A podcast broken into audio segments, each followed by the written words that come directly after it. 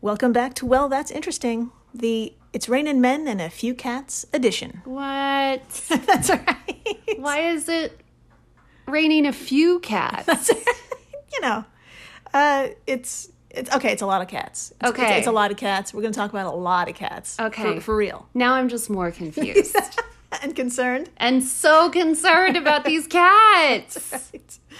Uh, today, in Betweeny 045, man survives 15,000 foot fall and a 24 hour cat curfew. Do you like how I was more worried about the falling cats than the falling man part? I was like, "Ugh, move over. How are the cats? And I just totally, I got it. I understood.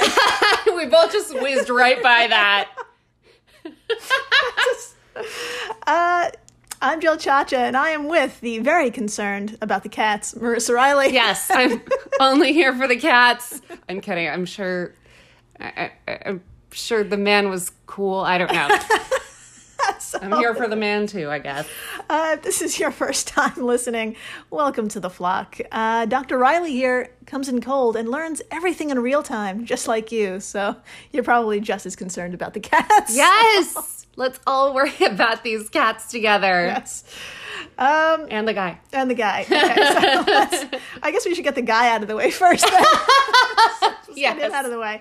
Okay, so uh, let's begin today's in betweeny by traveling back in time just a bit to July sixth. oh my god, why does it already feel like that was years ago? It was. Mm-hmm. It was. Years Was that ago. last week? I think so. Mm, Shut your face. That's crazy. I don't understand time anymore. Me either. Um, well, on this particular Ju- July 6th, it was a beautiful evening, and it's around 5 p.m. in the city of Atascadero. And where is Atascadero, you may be asking? Hmm. I am. Great. All right. Not a problem. We can solve this. Everyone, think of the state of California. Okay. Point to Los Angeles, which is pretty far south. Now move about 200 miles north, and here we are, Atascadero. Ah, good to know. Now, you can also point to San Francisco and then move your finger about 200 miles south, and you end up here as well. Fun fact Atascadero is, ne- is nearly equidistant from those two cities. So Very it's good to know. A Dead little smack in the middle. middle middle stop. Fun fact that you will never use. I know. I'm not gonna lie. I might forget this fact tomorrow. Uh, like we said, it's July 6th, so people are still out and about enjoying the last of their long holiday weekend. One of those folks was Rose Martin, okay. uh, who happened to have a front row view of what was about to occur. Oh no.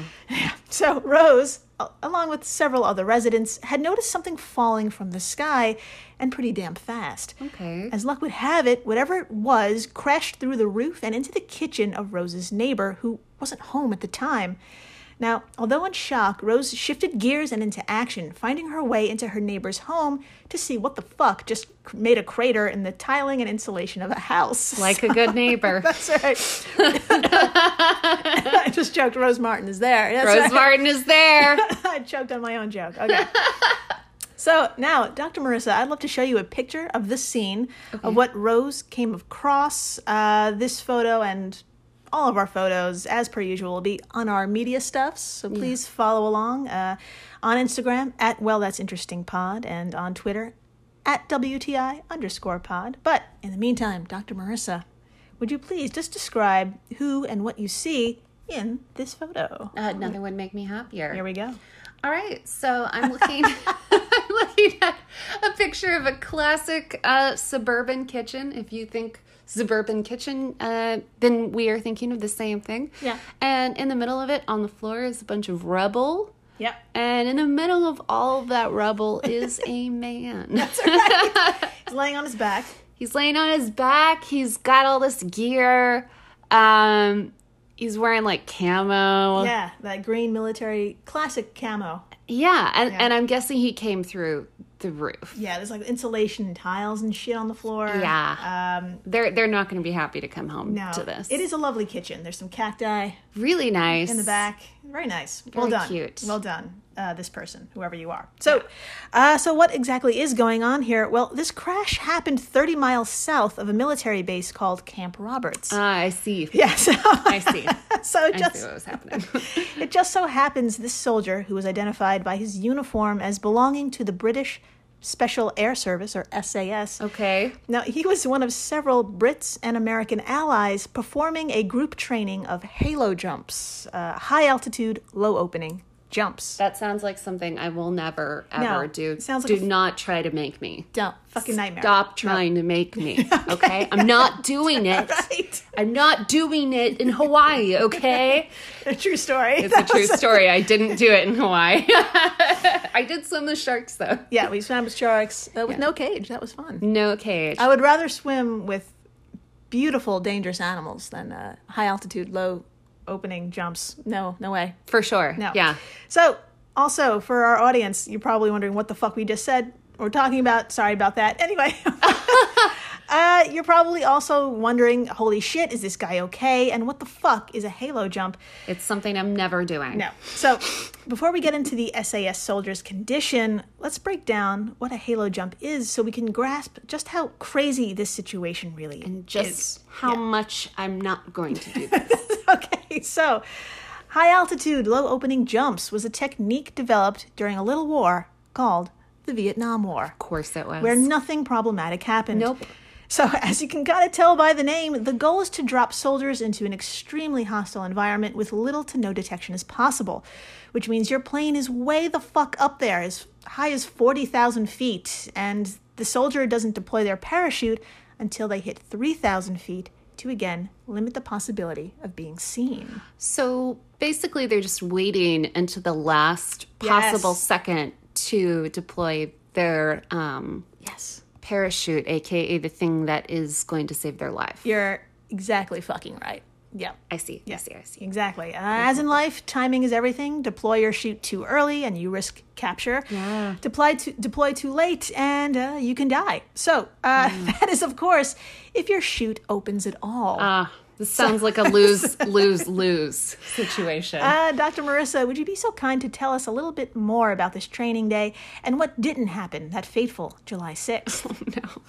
yes, yes, I will talk about. Okay, uh, quote according to IFLScience.com, quote in this exercise, the paratrooper was reportedly falling from a more modest. 15,000 feet only uh, when the main parachute failed to open. Equipped with a reserve chute, the soldier deployed it to slow the descent, but it was unable to open in time to reach the designated drop zone. Instead, the soldier fell rapidly and crashed through the roof of a red, a residential building, which luckily had no one inside at the time, where he was recovered by emergency services. End quote. What a mess. So yeah, so so uh, no, I think it's safe to say falling fifteen thousand feet into a ceiling seems really terrifying. Yeah. But good news, it's even scarier than you think. Ah, that's so funny because I'm thinking it's very scary. So yeah, it takes about twelve seconds for a skydiver to hit terminal velocity, where your falling body tops off at one hundred and twenty miles per hour. And get this: in twelve seconds, at that speed, you fall fifteen hundred feet. oh my god. Yeah. Oh what my I'm, God. So what I'm saying is that the ground comes at you fast. When a sol- uh, when that soldier reached 3,000 feet, he only had 24 seconds before he would hit the ground. Just like you said.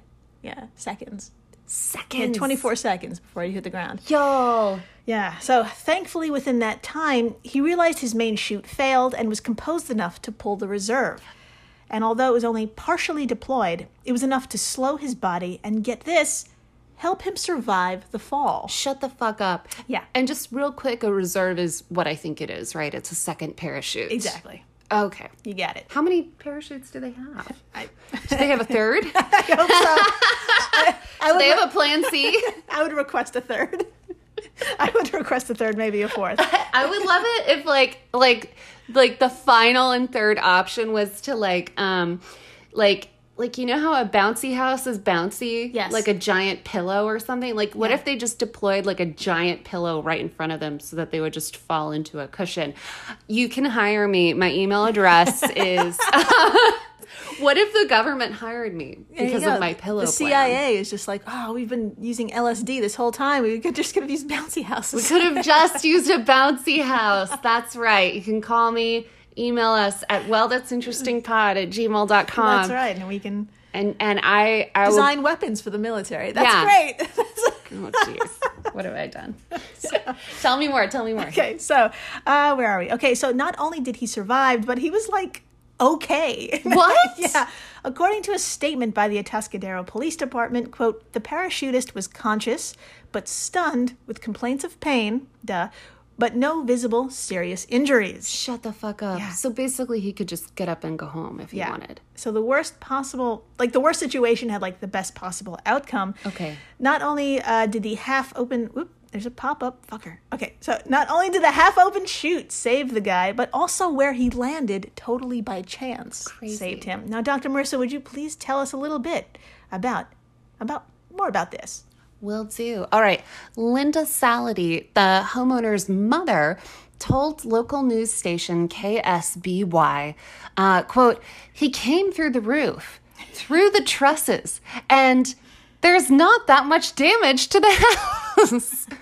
it's amazing. It's mostly the ceiling, the sheetrock. He missed the counters, appliances, everything. That's right. And quote, he did just fall on the floor He straight to the floor. perfectly on the floor. I mean, how, he missed so the British. knives. Yeah. He was so just so nice and British. so polite. just fell right to the goddamn floor. There was no other impacts. Uh, and if you think that's crazy lucky, this podcast wouldn't be this podcast if we didn't talk about the longest surviving free fall. Shut up. That's right. Oh wait. Yeah. Yeah. Okay, so do you remember way back in episode 011? We talked about what would happen if your elevator cable broke. Yes. Yeah, we opened that episode with a story of Betty Lou Oliver, the elevator operator at the Empire State Building back in 1945. That's right. Now, she wasn't in an elevator when a plane struck the building. Uh, first responders put Betty into a damaged elevator in an attempt to get her down to the first floor. Now, that damaged elevator plummeted 75 stories or 1,000 feet, but Betty survived that fucking impact too.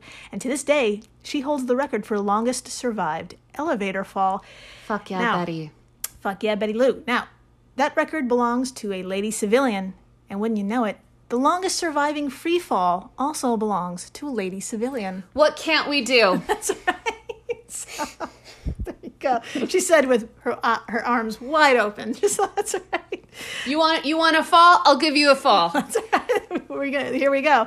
Uh, Dr. Marissa, would you do the honor of telling us the story of Vesna Volovic, as reported by IFL Science? Vesna Volovic. I would love to. All right, quote The longest surviving free fall without a parachute occurred on January 26th, 1972, after a bomb exploding within the baggage compartment of a flight cruising at 33,000 feet caused the plane to rip apart, trapping Vesna uh, Volovic. Uh, after plummeting 33,000 feet, uh, the fuel, the fuel Fuselage. the fuselage, of course, Nailed nailed, it. The fuselage hit the ground at an angle, and the unconscious Vesna was found within. Scientists attribute her low her low blood pressure resulting in her unconsciousness and preventing her heart from bursting open upon impact as the reason Vesna survived the fall. And quote, Boom. so she was she was out. She slept through it. Uh, yeah, she Kind was of. unconscious. She was unconscious, survived. She fell 33,000 feet and survived. Uh, badass Vesna is totally badass. According to her wiki, she spent days in a coma and was hospitalized for months. Uh, she suffered a fractured skull, three broken vertebrae, broken legs, broken ribs, and a fractured pelvis. She was temporarily paralyzed from the waist down, but made an almost complete recovery, Shut the fuck up. walking only with a limp. Yeah, man. Fuck yeah. Fuck yeah. Only a limp. That's right. Now, Vesna has no memory of the crash, uh, and when she recovered, she wanted to return to her beloved occupation as, you guessed it, a flight attendant. Shut the fuck up. That's right. Sh- no. Yeah. So if you have five minutes today, please check out Vensa's wiki. Uh, believe it or not, the plane crash is just a fraction of what this woman lived through and fought for. She was fucking awesome. I'm a huge fan. Yeah, yeah. I think she passed away about three years ago. So She probably lived a very long life, though. yeah, she totally did. That happened in 72 and she just died. Yeah.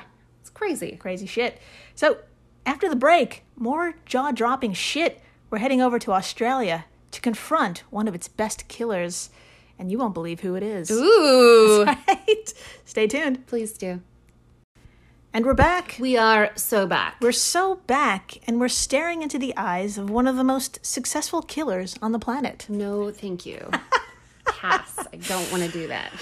Uh, that's right, we're looking into the eyes of an animal whose success rate at catching prey is around 32%. What? Yeah, I don't know about you, but trying to catch anything with your bare hands and no tools is really, really difficult.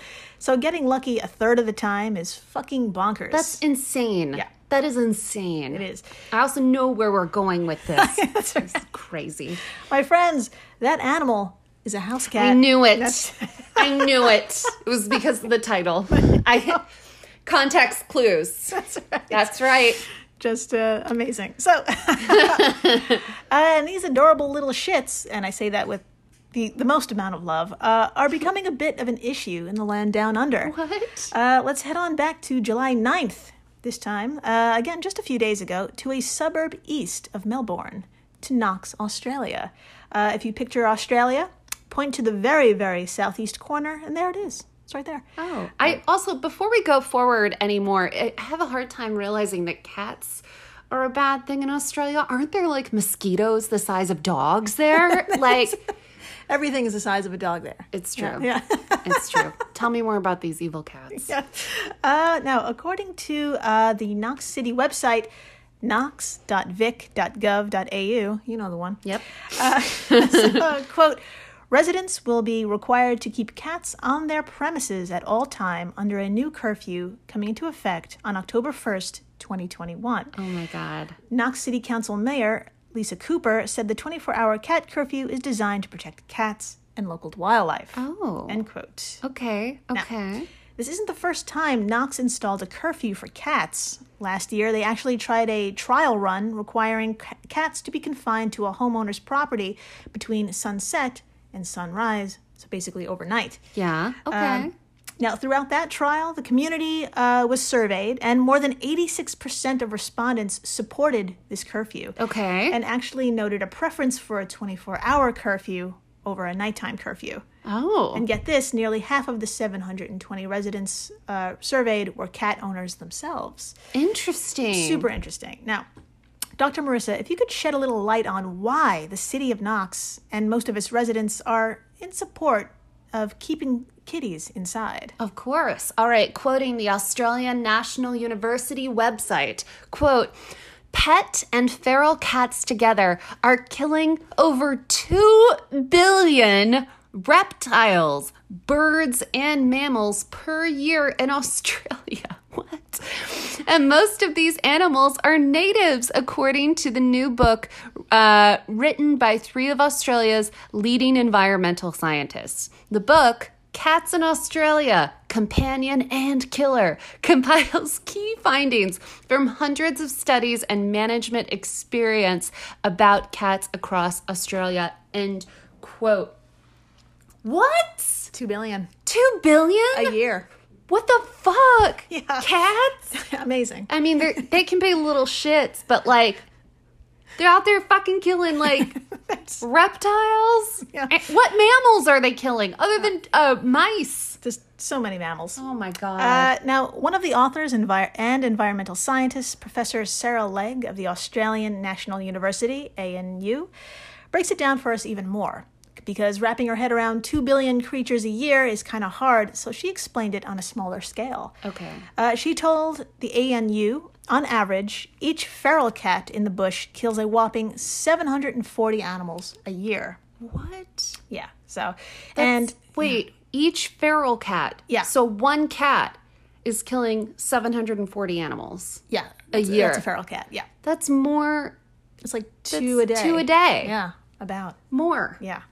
Jesus. Uh, No, about two a day. Yeah. Yeah, you're right. Okay. Uh, any in a year with average conditions, there are about 2.8 million feral cats, but that figure can double when good rain leads to an abundance of prey animals. Uh, On average, each pet cat kills about 75 animals a year, Shut the fuck up. but many of these kills are never witnessed by their owners. Uh, So that's what she's reporting. Are And they are they killing like kangaroos? baby Joey's, I don't know. I mean, there's. I just imagined a cat like Taking attack- taking down I bet you they like could. with the running start, taking down a full-grown kangaroo because that's the uh, only animal in Australia. I'm just kidding, but that was the first when when an American thinks of Australia, they think of a kangaroo, and I could. I would totally bet money on the cat. I would. I I mean I don't want to see any animal get hurt, but if someone did have a video of that, I wouldn't be surprised. They're I pretty great. wouldn't be surprised. Pretty amazing. yeah. Um, now, when you add up each cat and all their kills per day, my friends, that's 3.1 million mammals, 1.8 million reptiles, and 1.3 million birds dying each day in Australia alone. That's Wild. fucking bonkers. Um, and it's not the cat's fault, okay? It's our fault as human pet owners, and the city of Knox wants to undo this level of predation. So a curfew will be officially uh, will officially be law in October. But even in the smallish city of Knox, population of around 160,000, uh, this is causing some controversy. Uh, opponents question what effects this will have on cats used to being outside, effects like anxiety and stress. Uh, the city of Knox is like, look, cats can still go outside, they just need to stay on your property. Yeah. Uh, they, they suggest cat enclosures and cat proof fencing as some ways to stop a cat from wandering. Uh, structure is similar to what you'd use with a dog, basically. Yeah. So they're like, the way you'd treat your dog outside, treat your cat the same way, is basically what they're requesting. Exactly. Yeah. Now, I'm quite sure there's a happy medium between uh, all parties, and quite honestly, I think a cat is happy being an adorable jerk inside or out. Mm-hmm. I've I seen don't, it. I don't really think they care. I don't think they care either. If anything, I feel like they would prefer the inside because it's cooler there I don't know. Maybe, yeah. or do warmer, it. depending on the time of year. Yeah. I don't know. I, I, I just, they're just, uh, they're fine. They're gonna be They'll fine. be fine. They love you and they don't care at the same time. It's amazing. Yeah, Yeah. it's it's a beautiful relationship. So, uh, wrap your head around those fucking numbers and that news. And thank you for listening, subscribing, rating. Uh, such a big deal. So so amazing. Uh, we're watching these numbers go up, and we're just so excited and and Just Um, yeah. so thankful. Yeah. Thank you. Uh, and please stay interesting. Please do.